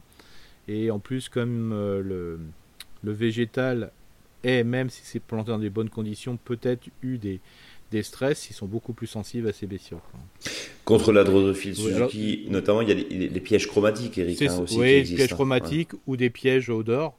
C'est-à-dire que voilà, vous prenez une bouteille, euh, vous, vous la percez avec un, un clou dans sa partie haute, hein, bien sûr, de la bouteille, vous percez avec un clou chauffé sur, le, sur la flamme. Euh, et puis dans cette euh, bouteille, vous mettez un mélange entre, avec du, vin blanc, du liquide vaisselle, du vinaigre, euh, du gnocchman, un truc comme ça, là, parce que ça va. Et puis après, vous avez ce qu'on appelle des pièges. Hein, des pièges odorants. Mais ça, vous en avez plein sur Internet. voilà. Moi, je testerai ça parce que je ne sais pas ce que c'est comme le petit verre qui est mentionné voilà, ça fait pas de mal de l'utiliser et puis ça piégera pas d'autres insectes entre guillemets utiles hmm. parce que c'est vraiment spécifique à ce type d'insecte. Et enfin, j'ai un mirabilier qui est très beau, qui se porte à merveille, mais qui pousse beaucoup. De fait, des branches sont nombreuses, assez frais. Ah Quand il y a beaucoup de fruits, comme cette année, bah, les branches plient littéralement sur le poids des fruits et je suis obligé de mettre des renforts. Est-il possible ou nécessaire de tailler ou je fais comme ça en surveillant les branches qui faiblissent? Merci d'avance pour vos réponses. À bientôt sur votre prochain épisode en espérant que les gens s'aiment de plus en plus fort. Ciné David, ça c'est pas gagné. Euh, alors justement, on en bah alors ça c'est dernière. Euh, la, dernière. la, semaine dernière, les gros gros gros, euh, j'allais dire. problèmes de, surcap, de surproduction. À l'époque, on mettait des étés. Toi, tu nous as dit il y a quelques semaines, ouais, mais en fait, il faut jamais en arriver là. C'est un peu oui, c'est ça. Hein. Oui, c'est ça. Le principe, c'est que cette année, il y a une très bonne, en fonction des, des secteurs, bien sûr. Hein, mais il y a eu vraiment une meilleure fécondation que l'année dernière. Donc je dirais même euh, il y a eu une surfécondation. Euh, c'est-à-dire que la plupart des, fruits, des fleurs étaient fécondées. Alors sur la, la mirabellier ou les prunes, on pourrait pas, on voit que les fleurs sont toutes frêles et compagnie. Mais en réalité, quand vous avez des grappes de fruits, c'est des poids immenses euh, qui sont sur les branches, en sachant en plus que si l'arbre a été taillé, je dirais, pas comme tout à fait il faut, bah la, production de fruits est plutôt sur l'extrémité des branches, qui fait que quand les, fruits sont nombreux, bah, comme elles sont plus au bout, bah, les branches elles plient plus facilement que si, euh, euh, que si elles étaient plus vers l'intérieur de l'arbre. Hein, c'est mécanique. Donc c'est clair que là, dans la, dans la taille des arbres fruitiers, euh, il est important de, pouvoir le, faire. Bon, maintenant, là, c'est un peu trop tard, parce qu'il aurait fallu faire, voilà, enlever un peu de fruits vers le mois de juin notamment les fruits qui sont situés vers le, qui sont en dessous. Hein. les fruits qui sont en dessous ont toujours du mal à mûrir. Euh, mais il faut savoir que là, il faut gérer les branches de manière à, à, pouvoir euh, déjà euh, comment dire, calculer le fait que si la branche est chargée, elle puisse tenir. pourquoi? Parce que quand on va mettre des étais, ce qui va se passer, les étais, vraiment, c'est ce qu'on appelle le, le, le, pansement. Euh, c'est pour éviter que la branche casse. Quoi. Mais plus on va mettre un euh, plus on, va fragiliser la branche pour les années à venir. Parce que la branche ne, réagit pas. Euh, souvent, à une époque, je dirais même sur les arbres d'ornement, on mettait, voilà, on mettait des, filins, on mettait des, des, tiges métalliques pour retenir la branche qui penchait parce qu'on croyait qu'elle allait tomber. Mais en réalité, l'arbre fait tout, réagit pour pas qu'elle se casse. En réalité, il fait plus de bois d'un côté que de l'autre, par exemple, pour réagir à une chute. Euh, quand on, met, on, lui met un soutien, bah, l'arbre pousse comme s'il était, euh, je dirais, dans une situation euh, normale. Et une fois qu'on enlève l'été, bing, ou la, ça tombe. Donc c'est pour ça, attention, je dirais, sur situation et plutôt travailler sur la taille. Alors si cet arbre, chez l'auditeur, qui pousse beaucoup, c'est sûrement parce que l'arbre est vigoureux et surtout peut-être parce qu'on a envie que l'arbre ne soit pas grand. Malheureusement, euh, comme dit euh, le, Eric, le poète, japonais, quand un arbre doit être grand, il doit être grand. Il doit être grand. Voilà. Donc euh, là aussi c'est important, mais on, verra parce que maintenant la taille, là, elle est un peu compliqué de le faire en ce moment maintenant, surtout que si l'arbre n'a pas été taillé en verre les années précédentes. Et contre on, tous. verra, on donnera des conseils longuement de taille, principe par principe, durant la, la saison automnale et hivernale. Bien. je te propose de continuer avec Claire et Jacques. On a encore 3-4 questions. Euh, Claire et Jacques qui nous dit Bonjour Brice, bonjour Eric. Nous avons découvert votre podcast cette année et nous prenons un plaisir fou dès que nous avons le temps à l'écouter en amoureux et nous projeter dans de nombreux travaux potagers. Nous vous écrivons aujourd'hui pour vous parler de notre mirabellier qui depuis deux ans nous fait un truc bizarre. Il a 7-8 ans, nous l'avons planté il y a 4 ans. Quand les bourgeons débourrent, les feuilles sont tout à fait normales. Et au bout d'un mois, nous, on voit que les feuilles qui ont poussé se recroquevillent sur elles-mêmes sur mmh. l'ensemble de l'arbre. Les nouvelles feuilles poussent plus petites et directement recroquevillées. Vous envoyé des photos. Hein. On a d'abord pensé à des pucerons ou des autres insectes piqueurs, mais nous avons beau chercher, rien. Les feuilles poussent recroquevillées pendant environ un mois, puis vient un moment où les nouvelles feuilles sont de nouveau normales, et ensuite les fleurs sont normales et les fruits sont normaux. Euh, savez-vous à quoi cela est dû? L'écorce de l'arbre a tendance à se fendre. Un pépinériste nous a dit que cela n'était pas grave pour l'écorce hein, qui se fend uniquement. L'arbre n'avait pas encore ces problèmes de feuilles. Mais est-ce que ça pourrait être lié? Que devons-nous faire Les fruits sont nombreux, donc on pourrait se dire que c'est pas grave. Sauf que les branches qui continuent de grandir après la phase de recroquevillon prennent du coup des directions totalement étranges. Euh, elles nous envoient une branche, hein, on voit vers le bas que la nouvelle pousse est presque à angle droit. Nous pensons que cela pourrait poser problème à terme sur la taille de l'arbre. Merci d'avance. Et continuez ainsi. Ils sont en Sud Essonne, Claire et, Jacques. Oui, euh, j'ai l'impression que c'est quand même du puceron vert. Hein. Alors, il faut savoir que on a l'habitude d'avoir des pucerons, c'est petit, mais ça se voit. Je vais te montrer les photos. Ouais, en gros, c'est quoi? C'est du puceron microscopique, c'est ça, Eric? Ouais, c'est ça. C'est là, à mon avis, c'est doit être du puceron. Hein. C'est-à-dire que c'est un puceron vert, on le voit pas euh, globalement. Euh, c'est vraiment et c'est du jour au lendemain. On pourrait imaginer. Hein. C'est-à-dire que avant le week-end, vous partez, euh, vous passez le week-end, 3-4 jours après, vous avez l'impression que l'arbre, voilà, toutes les feuilles sont recroquevillées complètement. Et puis après, la deuxième pousse fait que les feuilles sont normales. Donc voilà, c'est souvent ça le, risque. Donc à mon avis, c'est plutôt du puceron. Donc euh, ce que j'inviterais euh, l'auditeur ou l'auditrice, c'est à, faire un, traitement pendant l'hiver avec ce qu'on appelle une huile blanche. D'accord. Donc ça c'est autorisé en agriculture biologique, hein, c'est de la paraffine qui permet, euh, quand on a eu des invasions très importantes d'insectes piqueurs-suceurs, dont le puceron fait partie, de, de, les couvrir de paraffine entre guillemets, pendant la saison, je dirais, où doivent passer l'hiver. Et comme ils respirent mal, bah, ils meurent. Et euh, ça permet d'en avoir moins au printemps. Quoi.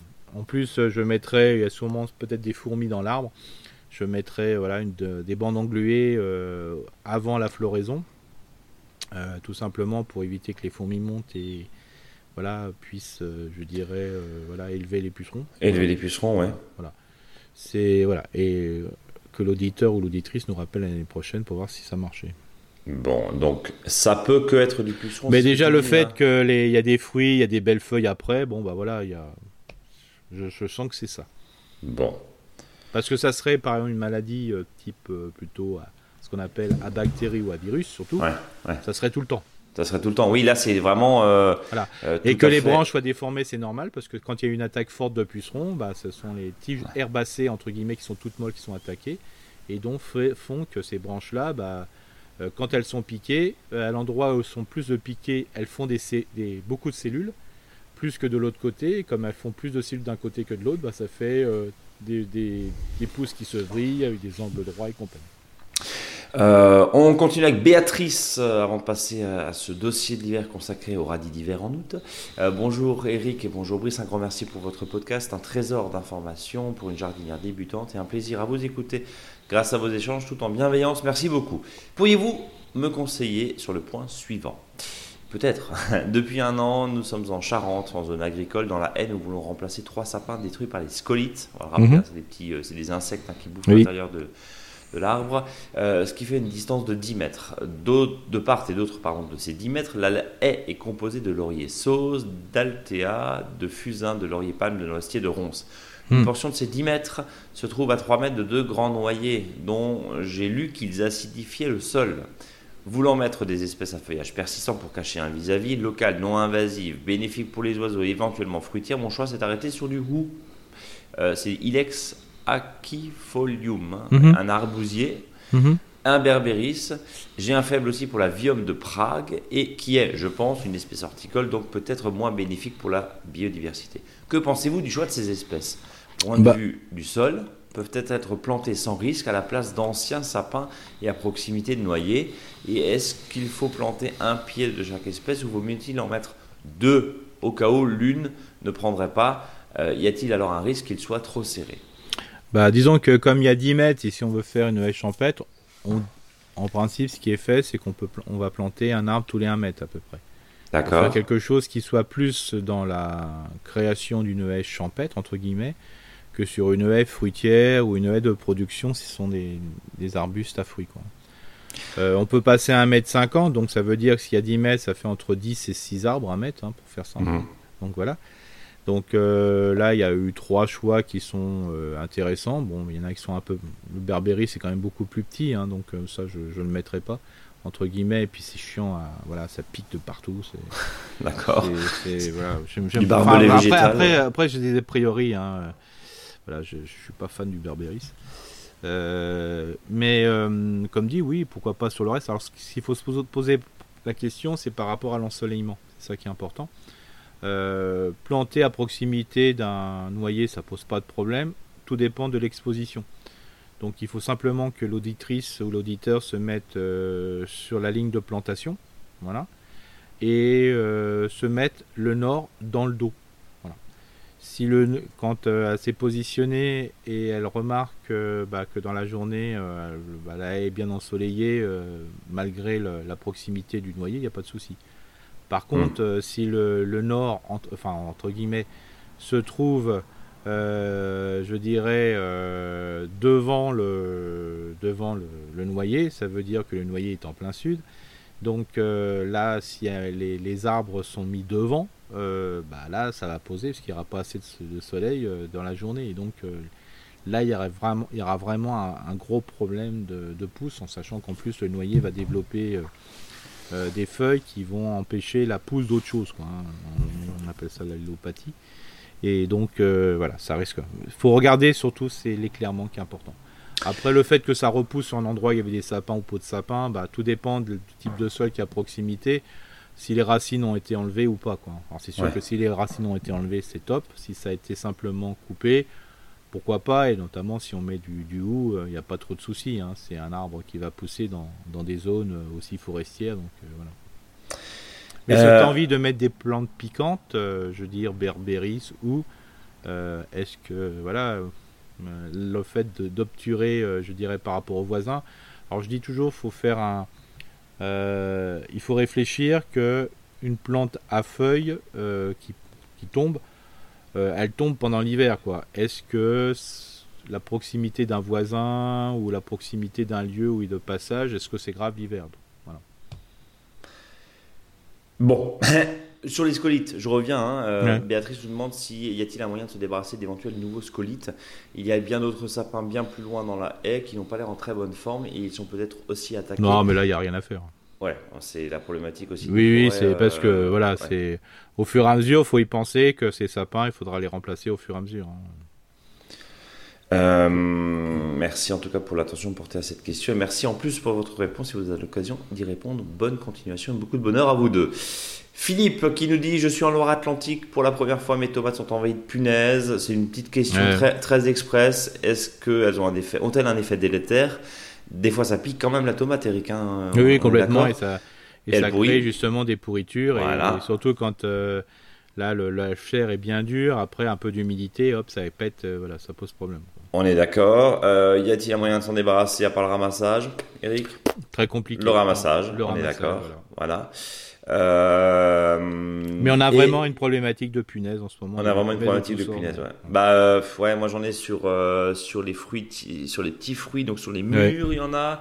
J'en ai sur les tomates, pareil. Alors j'ai pas trop trop de dégâts, ça va, mais. Ouais, en picorant, l'autre fois j'en ai mangé une même, c'est dégueulasse.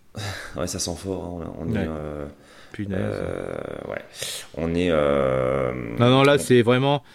Là, on a un gros problème, notamment chez le particulier, voilà, en sachant que ce sont des insectes qui ont une capacité à développer des, des méthodes anti-oiseaux, anti tout ce que vous voulez, hein, parce que mmh. justement. Hein. donc voilà, c'est pour l'instant, je suis en phase d'observation. Bien, merci à vous pour votre podcast. Euh, François qui nous dit Bonjour les amis jardiniers, transmetteurs de savoir, que pouvons-nous faire de mieux dans notre vie que de transmettre? Je ne vous remercierai jamais assez pour cela, vous êtes des merveilleux passeurs. Euh, j'ai une question concernant un bout de jardin que je souhaite valoriser. On est dans le nord de la France, à 10 km au nord de l'île. C'est un endroit orienté nord-est, mais n'ayant presque jamais le soleil car la maison du voisin porte l'ombre du matin. Néanmoins, il est très bien protégé du vent et même des intempéries car ma maison empêche les vents dominants sur ce lieu. Deux noisetiers et un boulot. Ils vivent très bien. C'est une parcelle de 2 mètres sur 6 ou 7. Mhm. J'ai déjà pour projet de monter un mur de lierre et un chèvrefeuille ou une, vieille, ou une vigne vierge. Que me conseillez-vous pour le sol? Je me dis qu'une butte en lasagne, j'ai pas mal de matériaux pour cela, hein, du crottin de mhm. cheval du club hippique, de ma fille, de la mhm. paille, des tontes de gazon, etc., etc pourrait enrichir le sol afin de compenser le manque de soleil. Est-ce une bonne idée et quelles plantes nourricières pourraient-ils y trouver leur place? Je vous remercie encore pour vos émissions. Je vous souhaite de, faire, de nous faire profiter de votre savoir et de votre expérience le plus longtemps possible. Amicalement signé François. Après ce mm. dédale d'amour, euh, qu'est-ce qu'on peut répondre? Alors, est-ce que Alors, gros... c'est pas les minéraux qui vont empêcher, enfin, qui vont se pouvoir surplanter le manque de soleil, parce que le, le l'exposition le soleil, pour faire simple, c'est quand même un facteur euh, très limitant quand il est absent. Ça, c'est voilà, c'est pas des fois même de donner trop de bouffées euh, fait que la plante, bah manque de soleil, en plus, ça bouffe beaucoup, donc avoir de l'oïdium. Hein. C'est un peu comme nous, euh, des fois, il faudrait mieux qu'on aille voilà, se balader que de bouffer tout seul dans sa maison. Euh, mais le, principe, c'est que là, euh, peut-être que à manger est peut-être suffisant ou pas, hein, mais là, à mon avis, vu la proximité des différents arbres entre le noisier et le bouleau, je suis persuadé qu'il y a des déchets de feuilles qui se décomposent, donc le sol, est à mon avis, n'est pas si de mauvaise qualité que ça. Hein, c'est comme ça, hein, c'est une hypothèse que je, formule. Mais bon, c'est vrai que le fait d'apporter des déchets organiques, euh, animaux et aussi végétaux vont permettre d'améliorer la, la, qualité du sol. Voilà. Si ça manque de lumière, on sera quand même dans une situation plus de légumes-feuilles. Hein, voilà. Euh, mhm. On sera moins dans le légume-fruit. Ou vraiment, alors il y a une chose qui est quand même très importante dans, à faire, hein, et ça je, le dis pour tous les auditeurs et les auditrices, c'est euh, voilà le maraîcher, le professionnel, bah lui euh, il a un très grand jardin entre guillemets, donc il n'y a pas de souci, il peut faire ce qu'il veut. vous, quand vous avez un jardin qui est plus limité, et ce qui est important dans la journée, c'est de d'identifier au printemps et même maintenant euh, quelle est la quantité de soleil. Alors se dire par exemple, on se positionne à un endroit, voilà, et on, et on fait ce qu'on appelle le schéma euh, d'ensoleillement de son jardin. Et on fait des zones. Voilà, on peut mettre même du piquetage au sol, de dire bah voilà, sur cette zone, ben, j'ai du soleil entre 10h et 14h par exemple. Dans celui-là, j'ai du soleil entre 10h et voilà, voilà, et ainsi de suite. Et comme ça, ça vous permet euh, de jouer sur ce qui est possible de planter ou de pas planter. Voilà. Alors moi, c'est mon premier conseil que je ferais, c'est de déterminer où il y a le plus de soleil, donc qui va permettre de mettre le légume fruit, entre guillemets, et où il y a le moins de soleil, c'est de mettre les légumes feuilles, par exemple, ou légumes racines. Et on termine avec Christophe qui nous dit bonsoir à vous deux, puisque vous semblez en mal de reconnaissance, sachez que vous êtes les meilleurs vulgarisateurs au sens noble du terme du monde du jardinage. Encore merci pour vos précédentes réponses. C'est Christophe de la Plaine des Vosges. Hein. Euh, un retour d'expérience et une question. J'ai planté des tournesols mammouth du parrainage ouais. le long de ma serre, plus de 2,50 m de haut aujourd'hui. Euh, je pensais pas que ce serait une bonne idée. Je pensais pardon que ce serait une bonne idée pour lui faire de l'ombre, mais je me rends compte qu'ils font concurrence à mes plantes de tomates. Oui. Les coteaux à l'intérieur de la serre, frêle, peu de fruits, même constat pour un pied de tomate à l'extérieur qui est à moins de 50 cm d'un pied de ce même tournesol. Mhm. Par contre, un mètre de, dès, un mètre de distance, pas de conséquences. Tu nous répètes oui, à longueur de podcast, attention aux distances. Oui, aux distances et puis surtout. Euh, la, monstruosité euh, des choses font que des fois, bah, tout va vers le monstre, hein, entre guillemets. Ça peut être un tournesol, ça peut être un énorme maïs, ça peut être. Euh, voilà, parce qu'il ne faut pas oublier que si on a un sol de très très bonne qualité, tout pousse. Je dirais même que quand on a un sol qui, est trop, qui a trop de bouffe, bah, le mettre de mettre de plein de, des gros bouffeurs font que bah, ça permet de temporiser l'ensemble. Hein. C'est un peu ce que je précisais un peu avant. Mais si on a un sol qui est un peu léger, il faut savoir que c'est celui qui est le plus efficace qui va, qui va le faire, surtout si c'est une plante annuelle. Mhm. si c'est une plante vivace, bon, bah, un système racinaire puissant, mais plutôt en profondeur, ça va laisser la place à la plante annuelle qui est plutôt en surface. Mais quand c'est des annuels de différentes voilà, vigueur et notamment euh, les, tout ce qui va être mamou, mamoutisant là, euh, notamment là, euh, vous avez des tournesols qui peuvent faire des espèces de plateaux complètement monstrueux. Hein. quand je dis des plateaux, des plateaux de graines. Hein. Donc voilà, ça c'est tout à fait normal. donc attention aux distances. J'ai acquis une maison neuve il y a 5 ans. J'ai aménagé, j'avais projeté pardon, trois aménagements extérieurs, une terrasse plein sud, un muret de pierre sèche ou gabion devant l'entrée de jardin orienté nord-ouest à la limite du trottoir et un macadam sur la zone destinée au stationnement de deux véhicules. En 2019, j'ai fait une terrasse de béton euh, de 60 mètres carrés côté sud, mais qui rayonne la chaleur durant la nuit et les nuits d'été. C'est ce qu'on disait. Je m'apprêtais à lancer mes deux autres projets, mais depuis un an, j'ai découvert votre podcast. Je alors, pardon, de plus, et plus que je l'écoute, je vais le reprendre, excusez-moi. Je m'apprêtais à lancer deux autres projets, mais depuis un an, j'ai découvert votre podcast et en plus, je l'écoute plus je l'écoute, plus le mot déminéralisation résonne dans ma tête. Eric, tu vois, on fait des émules hmm. modestement. Concernant le muret, je voudrais plutôt m'orienter vers une haie végétale, mais que je souhaite de faible hauteur, 60-80 cm maximum. Hmm. Que me conseillez-vous?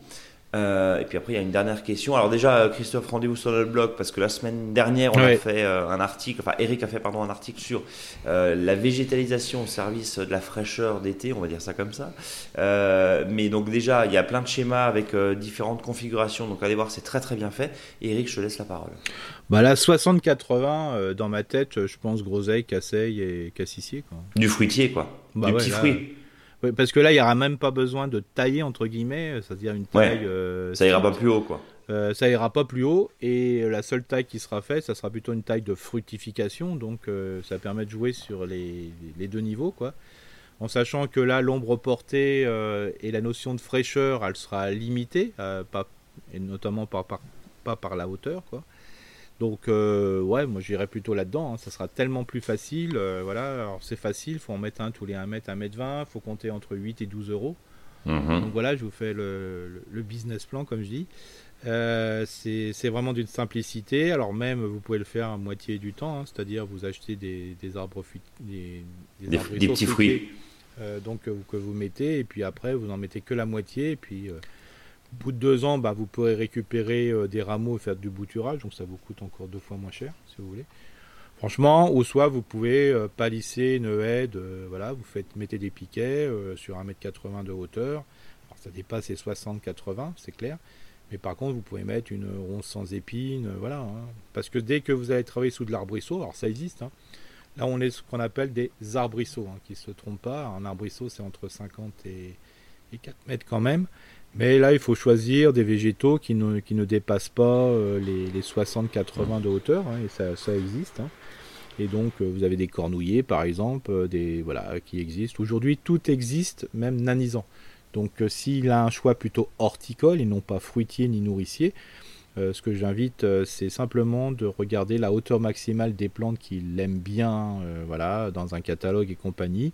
S'il voit jusqu'à 2 mètres, bah, c'est pas celle-là. S'il voit jusqu'à 1 mètre, bah, c'est peut-être celle-là. De rechercher par taille, quoi. Bah, par taille, il reste toujours la Mais surtout pas que ce soit le sécateur qui arrête, parce que sinon, ça donne du boulot et les pieds se dégarnissent parce que souvent c'est des arbres ce qu'on appelle basitones qui poussent de la base. Et plus on va les tailler de manière acrotone, c'est-à-dire le haut, plus ça va dégarnir le bas.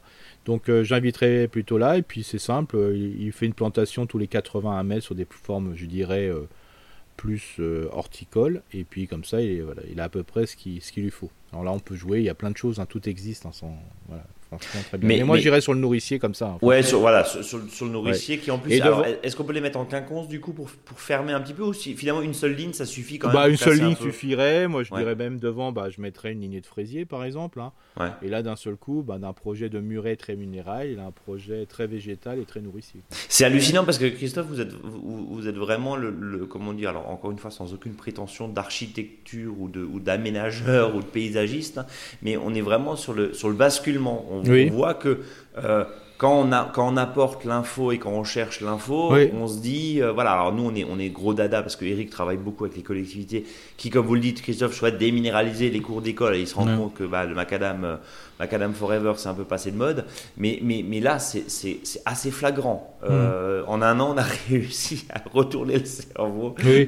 de, non, mais là-dessus. Moi, moi j'ai toujours notre mission, c'est rendre tout citoyen et citoyenne conscient de son environnement. Oui. Voilà. Nous, on n'est pas, on, on dit pas qu'il faut faire ci, il faut faire ça, non. On donne des informations et c'est à chacun qui prenne conscience de ce qu'il peut faire et ce qu'il aime. bah là, c'est flagrant. Donc là, on est, euh, nous, nous, notre job, c'est ça. Donc après, euh, les gens, bah, après, c'est eux en toute conscience. Euh, on prend, on prend ou on prend pas. Mais en tout cas, voilà, on a, on a déjà, on a déjà évidemment euh, la terrasse en béton euh, côté sud qui rayonne évidemment la, nuit, c'est évident. Euh, pour l'espace stationnement, il s'agit d'un concassé damé. Plus les années passent, plus la végétation reprend ses droits. Et en ah plus, je dois le désherber manuellement. Et je me dis que ça pourrait être semé d'une plante, une vivace. Et je crois que les plantes foulables ou piétinables sont une nouvelle tendance dans l'aménagement des cimetières communaux. Merci pour vos réponses passionnantes. Signé Christophe, du coup, de la plaine des Vosges. Euh, Eric, je pense qu'on parle de couvre-sol là. Hein, euh. Oui, c'est ça. Alors, bien sûr, s'il y a un concassé très gros, ça va être compliqué hein, d'installer quelque chose. Hein. Voilà, il faut. Quand souvent il y, a des, il y a du verdissement qui se font dans ces cimetières, c'est parce qu'il y a eu du gravier plutôt qu'autre chose. Hein. Oui. Concassé, si c'est vraiment ce, le terme convient, c'est quand même du grossier. Donc euh, là, en plus, ça installe des plantes où ça pète les doigts quand on les enlève. Hein. c'est, c'est, je sais que c'est un petit peu embêtant. Euh, bon, bah voilà, il faut, faut, essayer de limiter ce concassé, entre guillemets. Alors peut-être qu'il n'y a pas une grosse quantité, de remplacer par un petit peu de gravier, puis on peut semer ou mettre des couvre-sols. Hein. D'accord. c'est, des choses qui peuvent peut s'imaginer, mais ce qui est important, c'est euh, c'est vrai que le, bon exemple, c'est des fois de faire un tour dans le cimetière. Hein. C'est pas pour voir ses, ses parents, c'est euh, simplement, ou sa famille, c'est simplement pour voir comment ça se. Voilà, comment les, bonnes idées d'aménagement. Parce que le cimetière, c'est quand même un, endroit qui est très sensible pour les aménagements, et là, on peut trouver des bonnes idées sur des couvre-sols. Et c'est pas toi qui parles. Alors peut-être pas pour rouler dessus avec les, voitures, mais c'est pas toi qui parlais de serpolet à l'époque. Oui, tout à fait. Le serpolet, par exemple, est vraiment très intéressant. Ça se, ça peut facilement se couper en mettant en position haut de la tondeuse. Voilà, c'est mais bien sûr, euh, après, euh, si on passe souvent avec la voiture, c'est compliqué. Oui, voilà, c'est compliqué, on est d'accord. Il faudrait limite faire des bandes, hein, euh, c'est ce que je disais, hein, éventuellement une partie pavée, voire stabilisée, et puis une partie serpolet. Le, le serpolet, c'est évidemment aromatique, ça fait butiner tous les ouais, c'est le bah, bon là, on peut en remarquer, c'est que vous allez en montagne souvent et sur les bords des routes, les, les, routes, je dirais, là, de montagne et compagnie, mmh. qui sont des, où il y a des en zone dégagée, bah, vous verrez les bordures, c'est souvent il y a du serpolet. En ce moment, c'est assez assez merveilleux et vous verrez que de la qualité de ce végétal et de la, robustesse. Bien. Mon cher Eric, pour toutes celles et ceux qui nous écoutent, rendez-vous sur euh, notre blog pour euh, voir évidemment, et votre blog est aussi nourri des, des retours d'expérience et de vos questions, c'est évident. Merci infiniment de nous avoir euh, poser toutes ces questions. Contact monjardinbio.com pour nous envoyer vos questions, vos réactions, vos changements d'avis, euh, vos commentaires euh, avec des photos euh, si, vous le souhaitez. Eric, il est temps de passer au dossier de la semaine consacré au radis d'hiver en août. Alors c'est le thème un petit peu de ce, que, de ce que tu nous disais, mais en gros, on continue à semer, bien sûr, entre chaque goutte, on continue à semer pour les récoltes d'automne et d'hiver. Et là, c'est place au radis. Ouais, les radis, alors c'est pas c'est pas le radis de tous les jours, hein, celui qu'on va manger avec du pain et du beurre, hein, quoi qu'on peut le faire avec le radis noir. Euh, c'est pas le petit radis rose ou le radis rond ou le radis long. Hein, c'est le bon radis d'automne. le bon radis qui, qui, fait que quand on en mange le samedi après-midi, on reste célibataire le soir. C'est ça, au euh, bal, ça. Au, bal, ou voilà, c'est ou, ou, parler de, de, côté à votre compagne ou votre compagnon. C'est un, un couple amour, mais c'est pas grave. Euh, donc c'est bon pour la santé. Euh, donc c'est le noir, le blanc, le violet. Hein, il y a différents noms. Alors, vous avez des radis noirs longs, vous en avez des ronds. Vous avez vraiment, il y a vraiment toute une type de, de, de différents types de variétés de, de radis d'hiver. Euh, vous avez même des radis, souvent on trouve aussi des radis voilà, asiatiques, hein, chinois, ce qu'on appelle, hein, qu'on peut trouver, mais déjà faisons nos radis locaux, c'est déjà pas mal. Euh, donc ça, c'est vraiment un légume qui est en complément de ce qu'on appelle aussi les navets euh, d'hiver, hein, comme la boule d'or ou d'autres couleurs, des radis blancs par exemple. Euh, vous pouvez rajouter aussi de la roquette, hein, parce que là, j'ai appris récemment, j'ai écouté une émission que la roquette, il n'y en a jamais eu autant de plantations. Le, prix s'envole tellement qu'il y a une demande forte. C'est un voilà cette salade qui est en réalité une salade, oui, mais euh, de la famille des, de la même famille que les radis, hein, donc euh, les brassicacées anciennement crucifères. Donc tout ça, ça peut se semer en même temps. Alors les uns c'est des légumes, les uns c'est les légumes racines, les autres c'est des légumes feuilles, donc pourquoi pas. Et ça va se semer de la même façon. Donc il suffit d'avoir un sol qui soit quand même un peu moelleux c'est-à-dire que quand vous avez fait une culture, par exemple, l'ail, l'oignon, choses, c'est ce que je vais faire, euh, par exemple, euh, ben, demain, si le temps me le permet. C'est de, bah, j'ai récolté, euh, j'aurais dû récolter depuis 10 jours, mais vu qu'il pleut sans arrêt, pour faire sécher l'ail, l'oignon, l'échalote, c'est compliqué. Donc je vais essayer demain, parce qu'il y a une ouverture par rapport à les éclaircies. Donc je vais enlever l'ail, l'oignon, l'échalote, et puis après je vais rameublir le sol à la fourche bêche, tout simplement. pas, pas de retournement de terre, hein, simplement ramollir ou pas, je vais voir la mm. qualité du sol, hein, voilà, mais il faut que ça soit un peu mou. On remet un petit peu de compost dedans si c'est possible, ou simplement sur les zones de semis si vous n'en avez pas assez.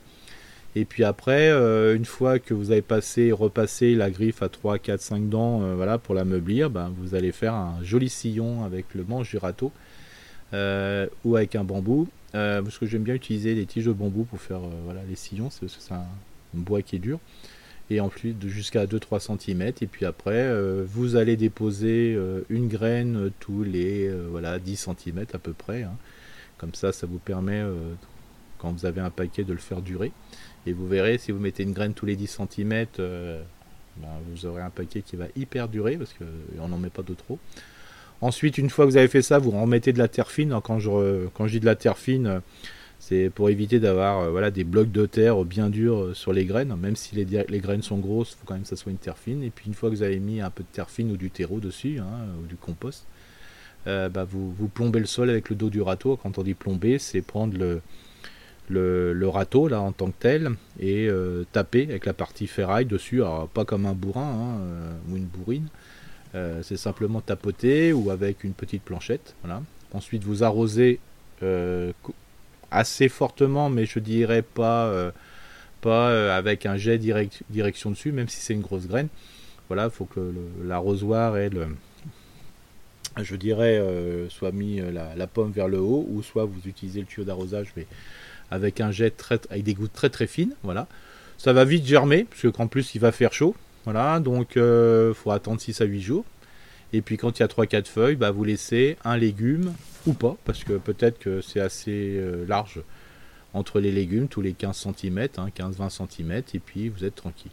Une fois que ça commence à bien pousser, bah, vous pourrez mettre euh, voilà, un paillage, hein, parce que comme le radis euh, est plus agréable, je dirais, au goût et dans la pousse s'il est paillé, s'il y a de la flotte tout le temps. Mais attention limaces, alors là par contre, voilà, c'est des brassicacées, donc c'est très sensible et une limace peut vous brouter une longueur de, donc là, à mon avis, euh, il y a surveillance. Euh, sauf s'il fait un peu plus chaud après, euh, il y aura beaucoup de moins de limaces, donc ça ira. Mais là, je crois qu'on vous sera obligé de mettre un peu de granules anti-limaces ou des méthodes anti-limaces pour pas avoir trop de, de, problèmes de perte. Parce que là, une mm. fois que la, tige est coupée, ça ne repousse pas. Si des haricots verts, ça peut repousser. Hein. S'il y a 2-3 tiges, ça repartira de la base. Là, ça ne repousse pas. si vous avez des plants que vous avez en plus bah voilà, enlevé parce qu'ils étaient en surnombre, hein, vous avez éclairci. Même s'il n'y a pas le euh, tubercule au pied, vous pouvez les manger. Hein. C'est des pousses qui sont euh, voilà, un peu piquantes au niveau du goût, donc vous pouvez aussi manger. Repiquer, c'est compliqué. Hein. Franchement, euh, surtout quand il fait chaud, ça reprend pas. autant de, bien éclaircir et puis de les consommer, comme ça vous êtes tranquille. Cette récolte se mangera à l'automne, voire l'hiver. Hein, donc euh, ça c'est important, n'oubliez pas que ça gèle s'il fait très très froid. Si les températures sont pas trop basses, un simple paillage dessus est bien suffisant. Voilà, tout simplement. Et puis sinon, euh, il suffira de les récolter, vous les mettez dans des caisses remplies de sable et vous, vous aurez un, radis tout, le temps. Alors bien sûr, il y en a des gens, qui me disent, ouais mais vous faites que des radis comme ça, c'est pas toujours très agréable. Déjà, il faut aimer, mais n'oubliez pas aussi que ça se cuit. D'ailleurs, j'ai un, un, petit message là-dessus parce que j'ai une surproduction de concombres. Si j'ai pas du haricot vert, j'ai des concombres. Bon, chacun son style. Euh, bah, là, j'ai fait, je vais faire par exemple euh, ce qu'on appelle des bocaux euh, de ratatouille concombre. c'est-à-dire c'est courgettes, concombres et tomates. Voilà. Et franchement, des concombres coupés en tranches fines parce qu'elles ont, restent quand même assez fermes. bah, ça passe très très bien pour une forme de ratatouille d'un autre style. Hein, voilà. Alors des fois, il y a des légumes qu'on a toujours tendance à manger crus, je dirais par, euh, par tradition, par éducation. Essayez de temps en temps de les faire cuire, voilà, vous serez un peu euh, surpris. Ou des fois même des légumes qu'on fait tout le temps cuire, peut-être de les manger crus. Voilà, changer un peu de, choses, par exemple des, des blettes et compagnie, hein, euh, il y a des choses comme ça qui peuvent, les feuilles par exemple, quand elles sont très fraîches, elles peuvent se consommer souvent des fois crues. Alors des fois le goût est beaucoup plus renforcé quand c'est non cuit.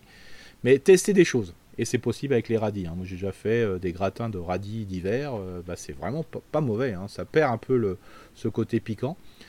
Et euh, d'ailleurs, j'ai fait avec les radis qui étaient très piquants, les radis roses très piquants de la, lactofermentation, que vous pourrez faire aussi avec des radis d'hiver. Bah, le côté piquant se perd, vous avez le bon goût du radis qui reste, hein, tout simplement. donc il y a des choses comme ça tester. Euh, quand vous avez des. Le changement climatique, c'est ça aussi. C'est-à-dire que des choses qui marchent et des choses qui ne marchent pas du tout. Donc des fois quand ça marche, ça marche de trop. Mais peut-être que le fait de l'utiliser dans d'autres systèmes de transformation ou d'utilisation culinaire bah, fait que ça ira mieux. Euh, tu, disais euh, changer des fois les habitudes.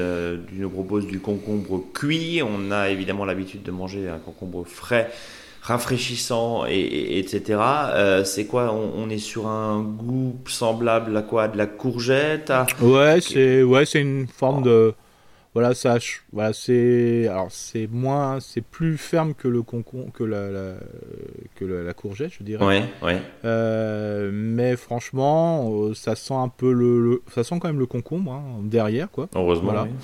Voilà, c'est bien, mais avec des épices et tout, ça passe. Enfin, franchement, euh, j'ai trouvé ce, tester. Ne me faites jamais, ne nous faites jamais confiance. Après, c'est à moi, surtout à moi. Testez, vous verrez, c'est pas mal.